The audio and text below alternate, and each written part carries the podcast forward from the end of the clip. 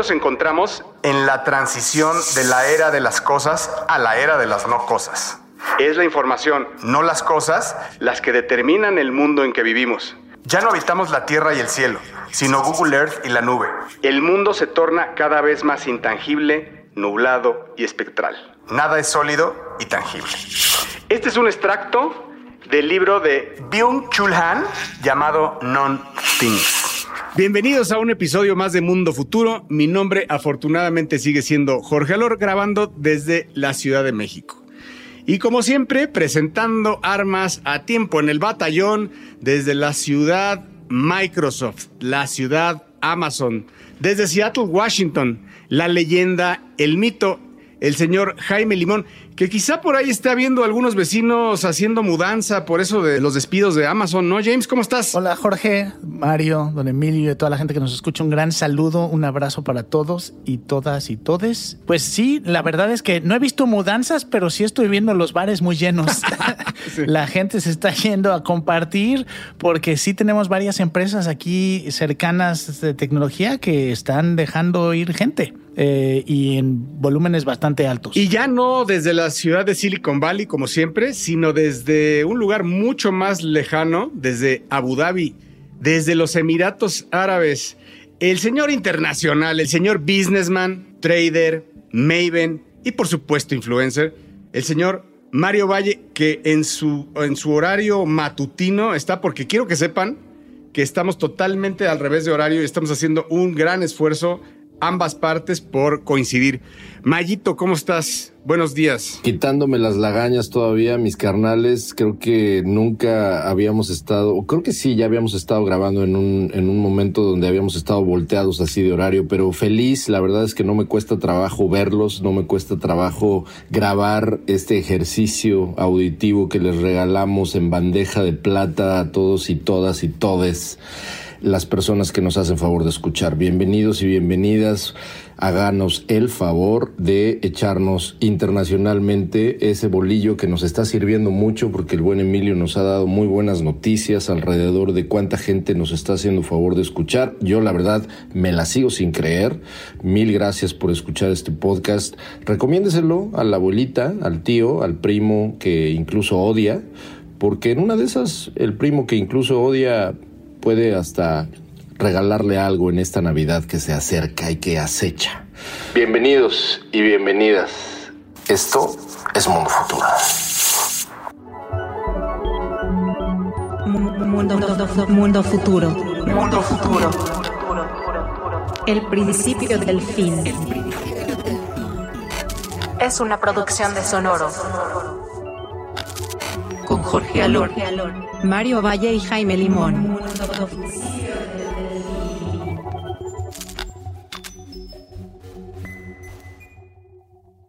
Bueno, pues bienvenidos. Una disculpa porque sabemos que los que nos siguen puntualmente no hubo podcast en una semana y como dicen por ahí, uno los deja tantito y miren el relajo que hacen.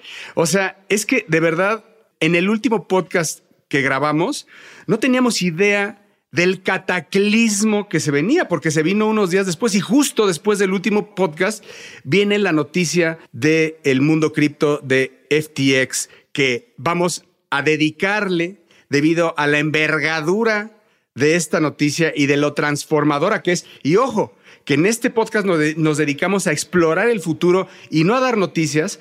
En este caso, vamos a abordar la noticia y vamos a ver cómo se proyecta en el futuro en nuestra vida, en nuestras finanzas y en nuestros gobiernos inclusive. Entonces, para eso vamos a dejar a, Mario que nos dé un preámbulo, un contexto de qué fue lo que sucedió que hoy está cambiando totalmente el landscape de la economía, principalmente en Estados Unidos, pero en la economía mundial. Efectivamente, es un suceso que a pesar de que tiene el saborcito a noticia, no es solamente una noticia, sino algo que, de acuerdo a lo que platicamos las cuatro personas que estamos involucrados en eh, hacer este podcast, que puede verdaderamente redefinir y definir muy buena parte del futuro, al menos del futuro inmediato o de mediano plazo, de todo este mundo cripto y de todo lo que tiene que ver con los tokens y de todo lo que tiene que ver con la relación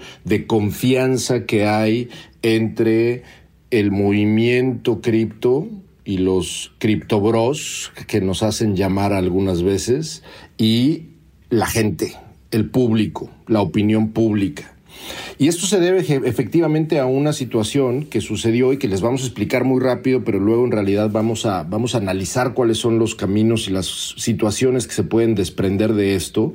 Pero en términos muy concretos, Jaime Jorge, lo que sucedió fue que una empresa fundada en 2019 por un carnal llamado Sam Bankman Fried, eh, se le conoce más como sus siglas, SBF, así se le conoce. Ya saben que el mundo cripto es medio raro, entonces nadie le dice Sam Backman, sino le dicen SBF. SBF, un cabroncito de 30 años. 29, ni, ni 30, 29. Un genio, ¿eh? un genio, un genio. Más que un genio, era un güey que creo yo, y por lo poco que he visto justamente de su historia, era, es un güey efectivamente muy inteligente, pero la verdad era un güey que en, que, en realidad se metió justo antes de que existiera el boom que en 2020 iba a vivir el mundo cripto, él funda en 2019 una empresa llamada FTX. FTX, FTX, era una empresa, bueno, sigue siendo una empresa, ahorita vamos a hablar de estas repercusiones probables, pero bueno, sigue siendo una empresa que es lo que se conoce como un exchange. ¿Qué es un exchange en el mundo financiero y en el mundo cripto? Una plataforma para que gente que pueda, gente de cualquier índole y de cualquier geografía en este caso, pudiera comprar cripto e intercambiarlo, incluso hacer trading. Ustedes, algunos de ustedes seguramente ubican otra empresa que también es un exchange, es de hecho el exchange más grande del mundo y que se llama Binance. O por poner un ejemplo mexicano. O Bitso, que es el, digamos, la analogía mexicana con sus diferencias. Importante aclarar porque la gente que no está muy o no, no, no sigue muy de cerca todo lo que funciona como cripto, no estamos hablando de unas monedas, ¿no? No es que esta persona creara una moneda como Bitcoin o como todo esto que muchísima gente estaba comprando, sino más bien es una organización o una empresa que se dedica a permitir hacer estas transacciones, ¿no? Exactamente, exactamente. Una plataforma, evidentemente también electrónica, ¿no? Una, plataforma online que al, al, exchange quiere decir en inglés intercambio, todo el mundo lo sabemos en ese sentido, y estos intercambios o mercados de intercambio funcionan en el mundo financiero. Hay un exchange muy famoso que se llama el New York Stock Exchange, que intercambia eh, acciones, acciones de empresas públicas del mercado bursátil más grande del mundo, que es en Estados Unidos. El New York Stock Exchange es el exchange donde se hacen estos intercambios. O el Tokio, eh, el mercado de Tokio, o el London Exchange, o el Amsterdam Exchange, etcétera. Bueno, pues en el mundo cripto había eh, ha habido toda una ola a finales justamente de la primera década, eh, la segunda década, perdón, de, de los 2000, en 2018, 2020, se crean estas empresas como Binance y FTX, que lo que hacen, como bien dijo Jaime, era permitirle a las personas y a las instituciones comprar e intercambiar cripto. Que déjame decirte nada más, porque este podcast recordemos que lo estamos grabando para que usted se lo pase a su abuelita y su abuelita puede entender desde atrás de qué se trata todo este cataclismo, ¿no? Quiero decir nada más que también Bankman Friedman pues también era un hombre blanco, ¿no? Un niño blanco bien portado que hacía donaciones y que se ganaba la fe eh, también de los, eh, de los estadounidenses, también él como una persona que al final también era un frontman, ¿no? Eh, un poco antagónico a, a, Sisi, que ahorita vamos a hablar de él, que es el, CEO y fundador de Binance. él era como el niño bueno, ¿no? El niño bueno, lindo, estadounidense, blanco, que hacía donaciones y que pues no mataba una mosca. Sí, de, hecho, si, si no estoy equivocado, me parece que estudió física en el MIT y sus papás son abogados, tanto su mamá como su papá son abogados de Harvard. O sea, es una persona con muchísima educación, pero como en muchas de las líderes que estamos viendo en tecnología, que eso va a ser un tema, yo creo que interesante platicar. Como buen líder de tecnología, era un personaje, ¿no? No es solamente la capacidad de lo que haces, sino los que se vuelven muy famosos es porque algo en especial tienen. Y este cuate lo que tiene es que siempre llegaba despeinado a las entrevistas. En shorts, con chanclas. Sí, exactamente. O sea, como que todo un look que, así, que iba muy de la mano con este mensaje que tenía de que quería hacer dinero para ayudar, ¿no? Para apoyar y mejorar el mundo. Bueno, se convirtió, y aquí es una de las cosas más delicadas, se convirtió, Jorge. Ahí viene una mala. En el segundo, el segundo donador más grande del Partido Demócrata para la campaña de Joe Biden. Algo que no se le tomó a bien fue que en su momento eh, apoyó a Robin Hood comprándole acciones también. Esto como que no se vio tan bien, como no, no, era, no era consistente, no era de las primeras cosas que como que dejó ver que no era consistente. Pues justamente cuando empiezan a ver los runrunes de la poca consistencia, Fíjate que sucedió algo que además yo me acuerdo haber leído en el momento que sucedió, en septiembre de este año, septiembre, un artículo de Bloomberg que bueno, todo el mundo sabemos que Bloomberg es una firma de medios a nivel negocios completamente este, confiable, escribe un artículo y publica una pieza donde empieza a demostrar o a mostrar que una empresa llamada Alameda Research, que ahorita vamos a decir quién es, tenía una, una, una, una gran parte de los activos de esta empresa FTX y que estaban interesantemente relacionadas. El tema con Alameda Research, el tema con esta empresa que Bloomberg reporta, era una trading, quantitative trading firm, que es una empresa que es un, es un, es un fondo de inversión que lo que hace es solamente hacer trading, ¿no? Hacer intercambio. En este caso,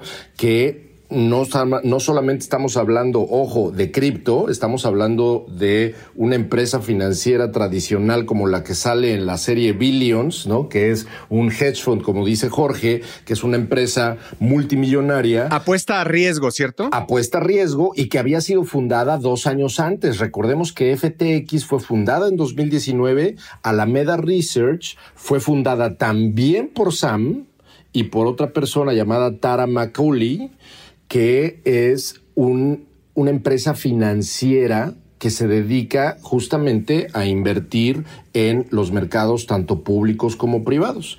Y en ese sentido, lo que empezó a preocupar mucho después del artículo de, de, Bloomberg y después de efectivamente una serie de revelaciones que incluso Binance también te hizo, Alameda resultó ser que estaba utilizando fondos de FTX para hacer sus operaciones de inversión y sus operaciones de trading. Nada más ojo con eso, porque los fondos que, los, que estaba ocupando no, no eran fondos de cripto, sino eran fondos que convertía este dude en dólares de cripto a dólares para, para usarlos en dólares cuando no necesariamente estaba respaldado, ¿no? O sea, estaba respaldado. Entonces estaba transfiriendo su token sin permiso de sus clientes, convirtiéndolo en dólares para invertirlo en alto riesgo. Exactamente.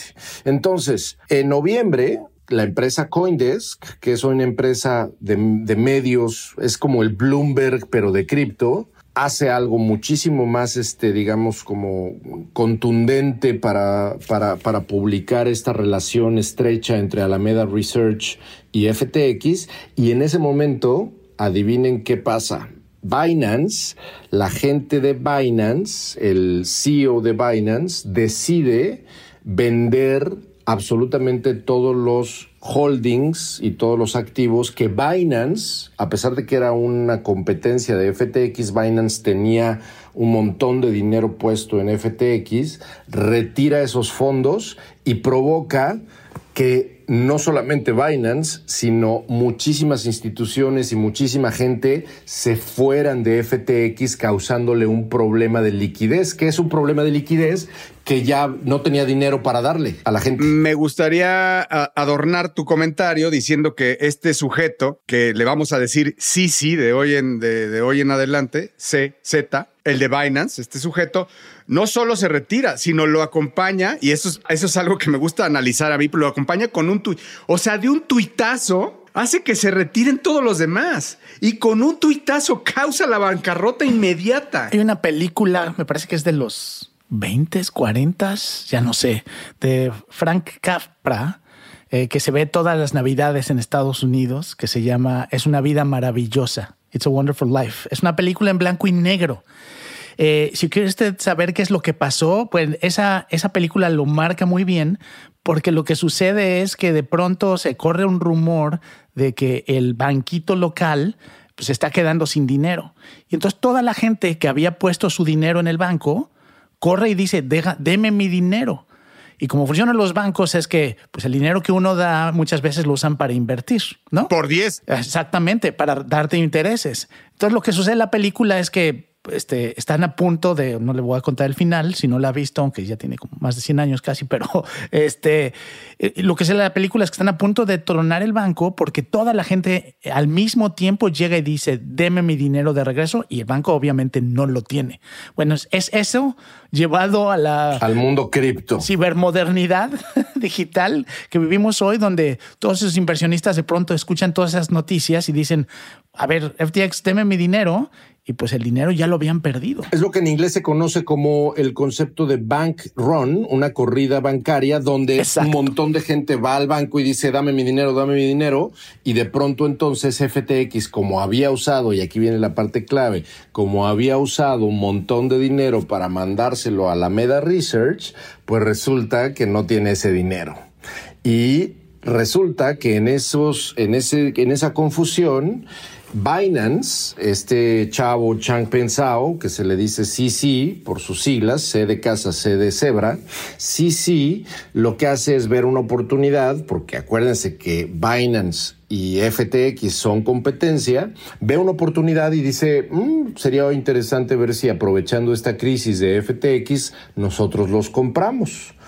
Y el día después, no pasaron ni siquiera 24 horas, el día después este cuate Chang Peng Sao, el fundador de Binance, que por cierto es canadiense, no chino, retira la oferta y dice, no, no gracias, no le entramos, esto está demasiado oscuro.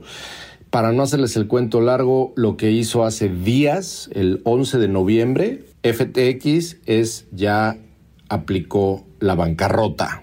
La bancarrota. Chapter 11 en Estados Unidos. Y con eso, pues se declara insolvente y deja sin millones de dólares y millones de dólares en la bancarrota a muchas personas que tenían todos sus patrimonios ahí, empresas que tenían invertido ahí. Y esto se convierte, Mario, Jaime, en, en una onda de choque, en una onda expansiva, que no queda nada más en decir, ya me declaro en, en Chapter 11 y pues ni modo, amigos, ¿no? Es demasiado dinero y ese shockwave, no sabemos hoy las dimensiones que va a tener, por, la, por, por, por, realmente la gente que va a tener. Ah, sí, sí, ya empezó a decir que se acerquen la gente que tenía deuda para ver si algunos emprendimientos podría él eh, vacopearlos con Binance, pero, pero hoy todavía no se sabe el nivel del choque que esto va a tener. Y creo que además de la pérdida de billones de dólares de mucha gente, inversionistas y eh, lo que la mayor pérdida y creo que el mayor impacto, que es a lo que ustedes están refiriendo,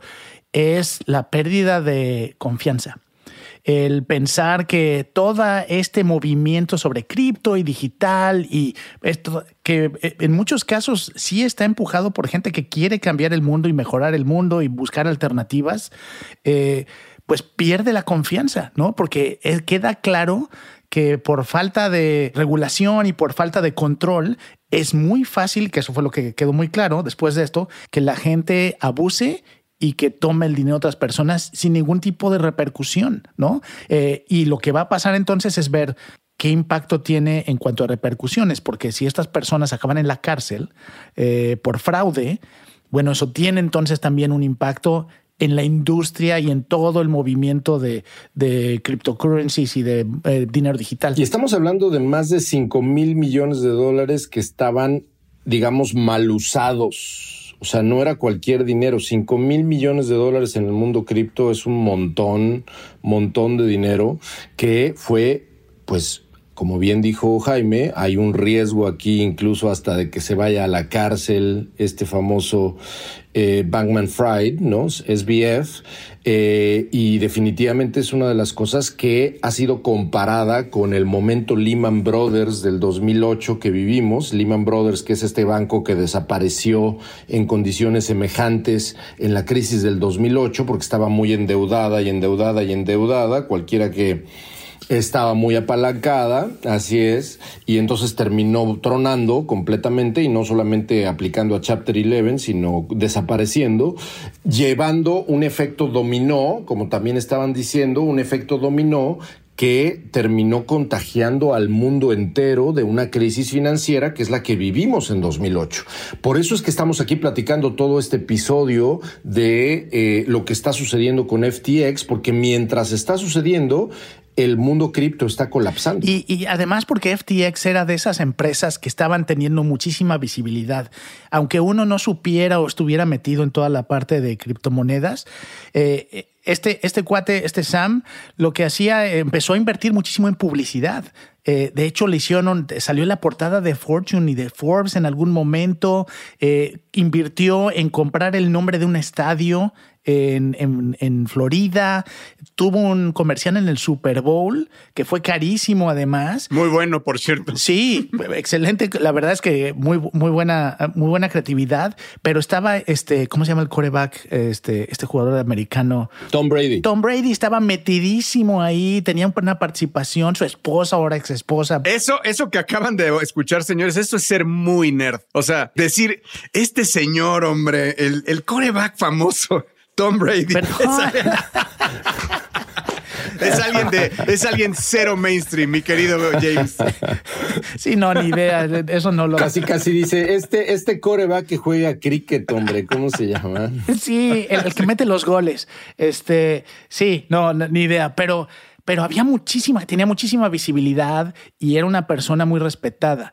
Y, vuelvo al, tema, ¿no? Cuando tienes alguien que hasta empieza a ser conocido fuera del medio digital y de pronto este, queda claro que esa persona pierde la credibilidad, el impacto va a ser mayor en cuanto a qué le puede pasar a él, pero además eh, el tipo de legislación que pueda venir en base a esto y cómo los gobiernos, y Jorge lo mencionó me parece al principio, cómo los gobiernos pueden reaccionar y decir, ¿saben qué? Esto no puede vivir por su cuenta, nosotros vamos a establecer cómo funciona la moneda digital. Exactamente, vamos a regular, ¿no? Que era, eh, vamos a regular cómo se hace porque ya vieron, muchachos, cómo se cayeron en la bici, ya se pegaron. Y no solamente eso, sino porque ya les, porque a quien le pegó todo esto fíjense qué, triste al final del día, pero no es porque le haya pegado a la opinión pública, no es porque los, las personas de a pie hayamos o no hayamos perdido. Yo afortunadamente no tenía dinero en FTX, en FTX, pero las personas mortales como nosotros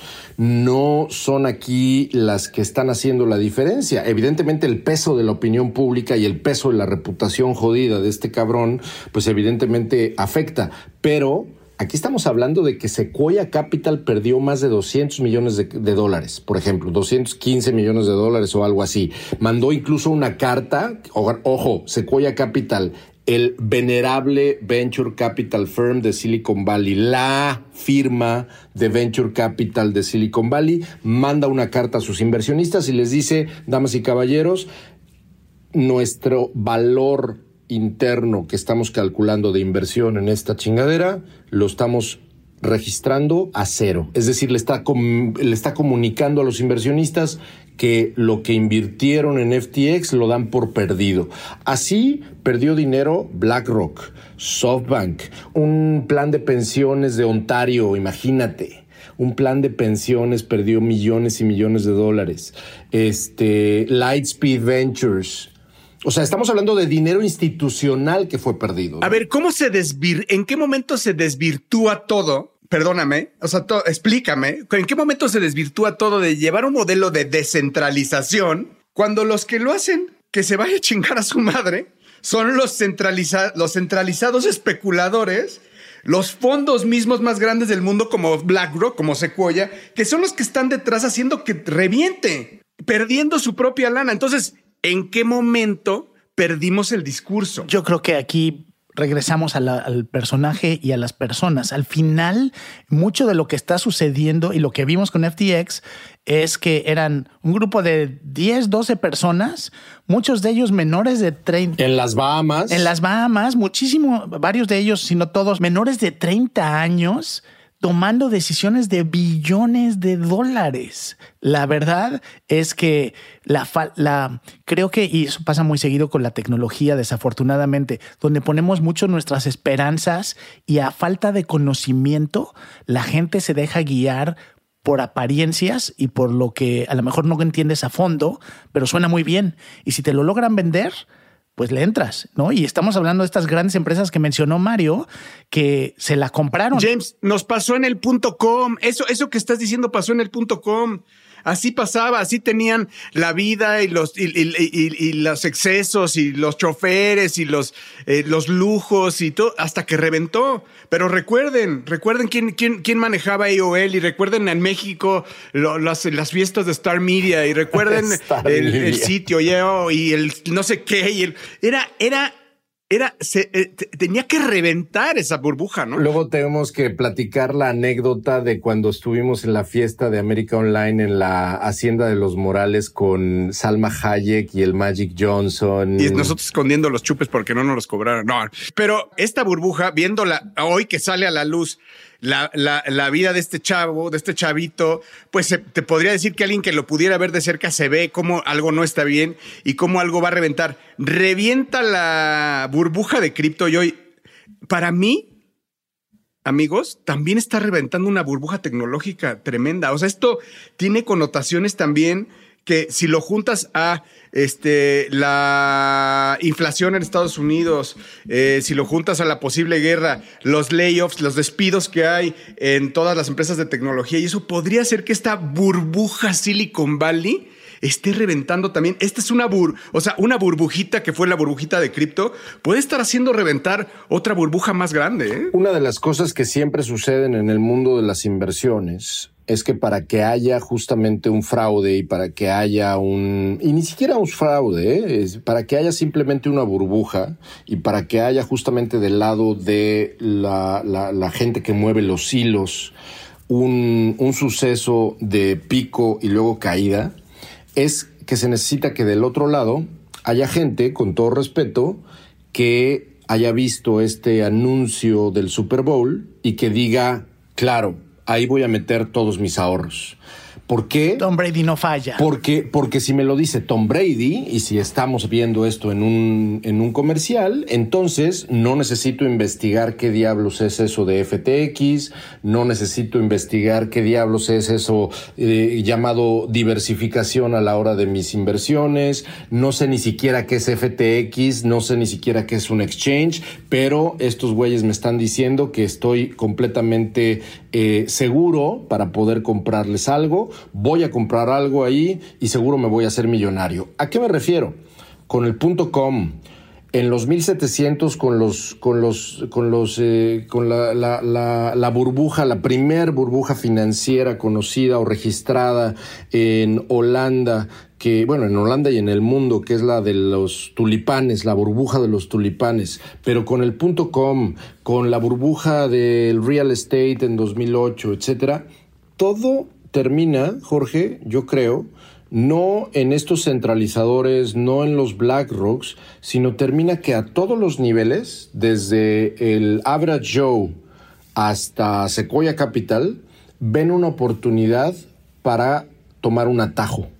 Ven una oportunidad para hacerse ricos y crecer y crecer sus finanzas de una manera rápida y fácil. Todo esto se puede de, deshebrar hasta el, el, core de las burbujas financieras y que tiene que ver, como bien lo dijo Jaime, con las personas, y en este caso fueron personas Average Joes y Black Rocks del mundo que dijeron, vamos a creerle a este personaje, vamos a comprar lo que haya que comprar porque seguro nos va a hacer millonarios, ¿no? Y esa es la razón por la cual hay gente, también con todo respeto lo digo, allá afuera, que compró Bitcoin en 60 mil dólares pensando que se iba a ir a un millón al siguiente día.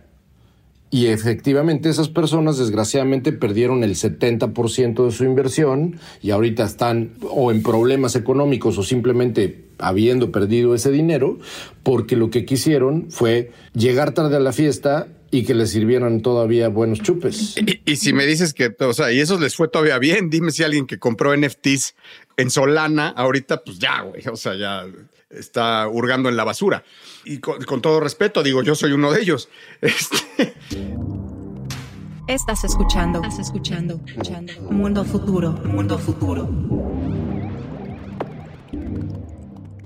Ahora, viendo de cara al futuro, viendo de cara al futuro, eh, y me gustaría escuchar su opinión, ¿cómo ven que este suceso, este, este, este terremoto que vivimos, eh, va a afectar al futuro? A mí, a corto plazo, me llama muchísimo la atención que noticia de última hora que Wells Fargo, Citi, Mastercard, entre otros bancos, eh, empiezan casualmente en este momento un piloto de dólar digital, cripto. Eh, cripto de, de, la Fed de Nueva York, ¿no? O sea, la comunidad bancaria y la, junto con la Fed anuncia este inicio de un programa piloto este mismo martes. Así que imagínense que están, explorarán el uso de estos dólares tokenizados para funciones financieras. La verdad es que se veía venir, pero Mario, no se vería venir tan rápido. O sea, es decirte en qué te vas a gastar el dinero. Es como, o sea, decir, hoy te pongo contra la pared, países, estoy hablando del mundo, macrofinancieramente, te pongo contra la pared, me pides dinero y ya no te presto dólares, te voy a prestar este token que es como dólar, pero este token ya no es dinero al portador, ya es un dinero que puedes gastar solo en donde el gobierno de Estados Unidos esté haciendo lobbying o tenga autorizado. O sea, es como, es como, imagínense, yo ahorita tengo la necesidad de pedirle dinero a Jaime y Jaime no me presta sus dólares, que tiene muchos, sino que me presta un token limón en donde yo nada más puedo comprar cosas en donde le conviene al señor Limón. Entonces, eso que estás diciendo también sucede con la moneda y el billete actual llamado dólar. O sea, ese, ese fenómeno y ese. Pero no está, no está reprimido, no está reprimido como pueden reprimir el día de mañana. Me estoy avanzando, estoy hablando del futuro. Hoy no lo han dicho. Hoy no lo han dicho, pero el día de mañana el token puede estar restringido. Hoy en día un, un, dólar yo lo puedo usar aquí, lo puedo usar en la India, lo puedo usar en Hong Kong, lo puedo usar donde sea. El token no podrías usarlo en China, por ejemplo, ahorita que están Estados Unidos y China en guerra, ¿no? Comercial. Y hay, y hay, que decir que este programa piloto ya venía preparándose desde hace muchos meses. O sea, no, no hay como una coincidencia tal cual en que como respuesta a todo lo sucedido, etcétera, etcétera, no, no, no está sucediendo. Estos programas pilotos definitivamente llevaban mucho más tiempo y vaya, Visa y Mastercard y todas estas empresas no dan paso sin guarache, ¿no? El tema va a ser, como bien dice Jorge, es ver efectivamente qué funciona y qué no funciona alrededor de este programa piloto, pero de que incluso hasta México, con todo y el impresionante liderazgo y nivel intelectual que este que se tiene en el, Reporta en el gobierno, en el gobierno. Incluso México ha dicho por lo menos que está considerando sacar un digital peso, ¿no? Pero, pero más allá de estas tendencias, lo que sí creo y estoy completamente en línea con lo que con lo que estaban diciendo hace un rato tanto Jaime como Jorge es que esto que está sucediendo en tiempo real y por eso es que quisimos dedicar todo este podcast a hablar del tema está empezando a tener repercusiones que pueden afectar de por vida el futuro del mundo cripto y del mundo blockchain. Mientras estamos hablando, tokens como Solana está colapsando, ¿no? Mientras estamos hablando, un montón de empresas financieras gigantescas del planeta Tierra está considerando demandar a un chavito de 29 años y a su pequeño imperio colapsado mientras está incendiándose. Mientras hablamos, mientras estamos grabando esto, eh, Bitcoin eh, que venía, como lo dije hace un rato, desde hace varios meses en un precio de 60 mil dólares y luego más o menos estable en 20, 21, etcétera, colapsó hasta casi 15 mil dólares. Entonces, está, está sucediendo un problema que en el mundo financiero se conoce como un problema no macroeconómico, no microeconómico, no de características técnicas, sino está sucediendo un problema de lo que sostiene al mundo financiero al final del día, que son la confianza. está sucediendo un problema de confianza tan profundo que los mercados en este caso el mercado cripto, está al borde del precipicio. Probablemente la mayoría de la gente que nos está escuchando, igual que nosotros, no perdimos dinero en FTX y a lo mejor esto suena súper desconectado de nuestro día a día.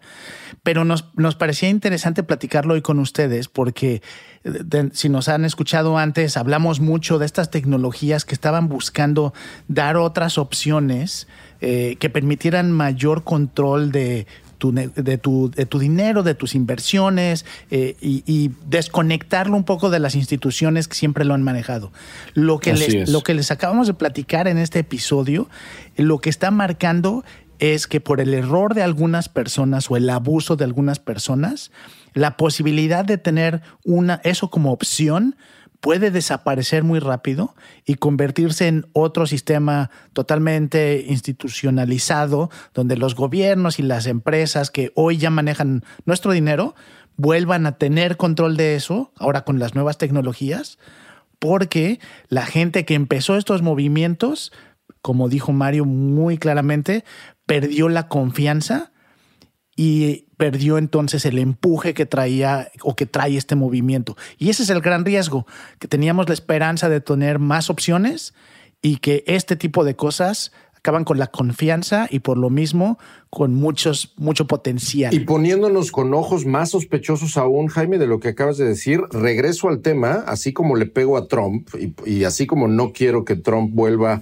a ser presidente de este país, definitivo y descarado lo digo, así digo que hay que recordar que la mamá de este chavillo tiene una relación muy estrecha con las altas esferas del gobierno democrático de Joe Biden y que este carnal, en su momento, parte de todo lo que hizo a nivel me voy a gastar esta lana, fue nada más y nada menos que donarle dinero a la campaña de Joe Biden. Entonces hay toda una teoría de la conspiración debajo de que si esto era por un lado, un plan maquiavélico no solamente para ayudar a Joe Biden, sino para afectar la reputación del mundo cripto. Y entonces ahora sí, Jorge, bajita la mano decir, pero miren, aquí va la opción centralizada digital que sí queremos apoyar. Pensando un poco si es el fin, me gustaría escuchar su opinión, eh, sabiendo si es el fin de cripto. O sea, creo que eh, en este,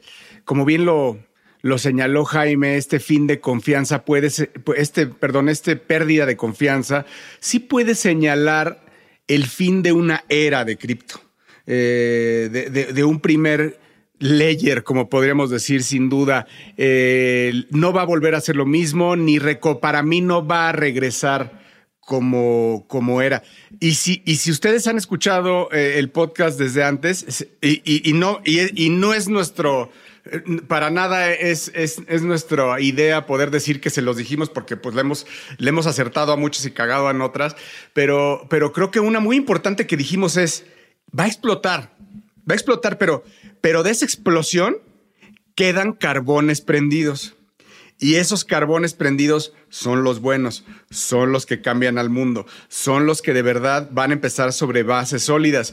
Y me parece que estamos viendo hoy que van a quedar carbones prendidos, eh, que van a cambiar el mundo como lo conocemos y lo van a cambiar rápido. Para mí, sí, sí, eh, está ganando mucha atracción, es un cuate muy joven, es un, es un genio y, para mí todavía tiene mucha, mucha historia que contar, ¿no? Así como también creo que eh, los gobiernos también, no es el fin del cripto, creo que fue el fin del cripto como lo conocíamos. Es el fin de este ciclo de oportunismo. Exacto. Además. Entonces, si, si, me, si me dieran su, su, opinión para, para ir cerrando. Yo creo que es el, como siempre decimos aquí, yo creo que es el principio del fin de esta fase porque todavía no acabamos de ver el fin.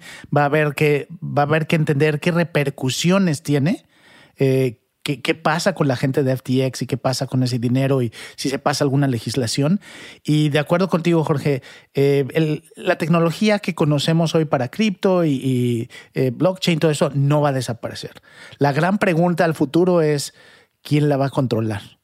Y eso es siempre lo que pasa con la tecnología, ¿no? La tecnología avanza el chiste es quién la controla. Pues efectivamente, digo, creímos muy, muy importante el dedicar este episodio para explicar no solamente qué pasó, sino por qué, como bien dijo Jorge, esto puede ser un antes y un después en esta revolución llamada cripto y esta efervescencia.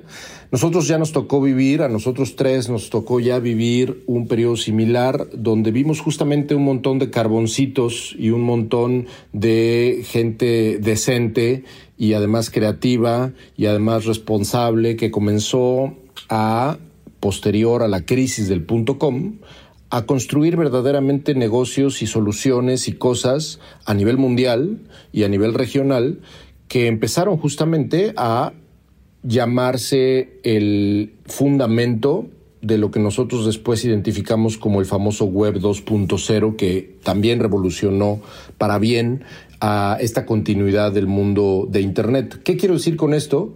Efectivamente, no es, no es el final, es el principio del fin, justamente como dijo Jaime, de este ciclo, que es eh, a ver cuándo tocamos fondo.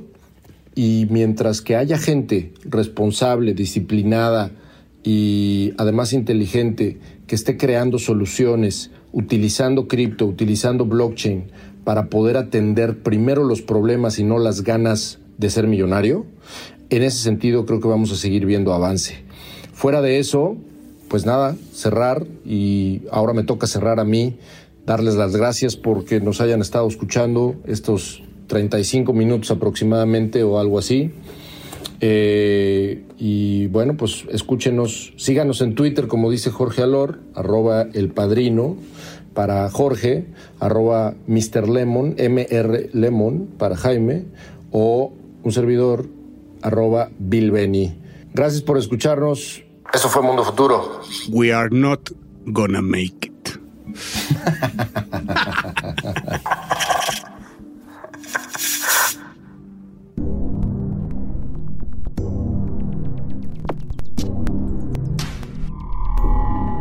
Esto fue, esto fue, Mundo Futuro, Mundo Futuro, el principio del fin. Síguenos en Twitter, Spotify y Apple Podcasts.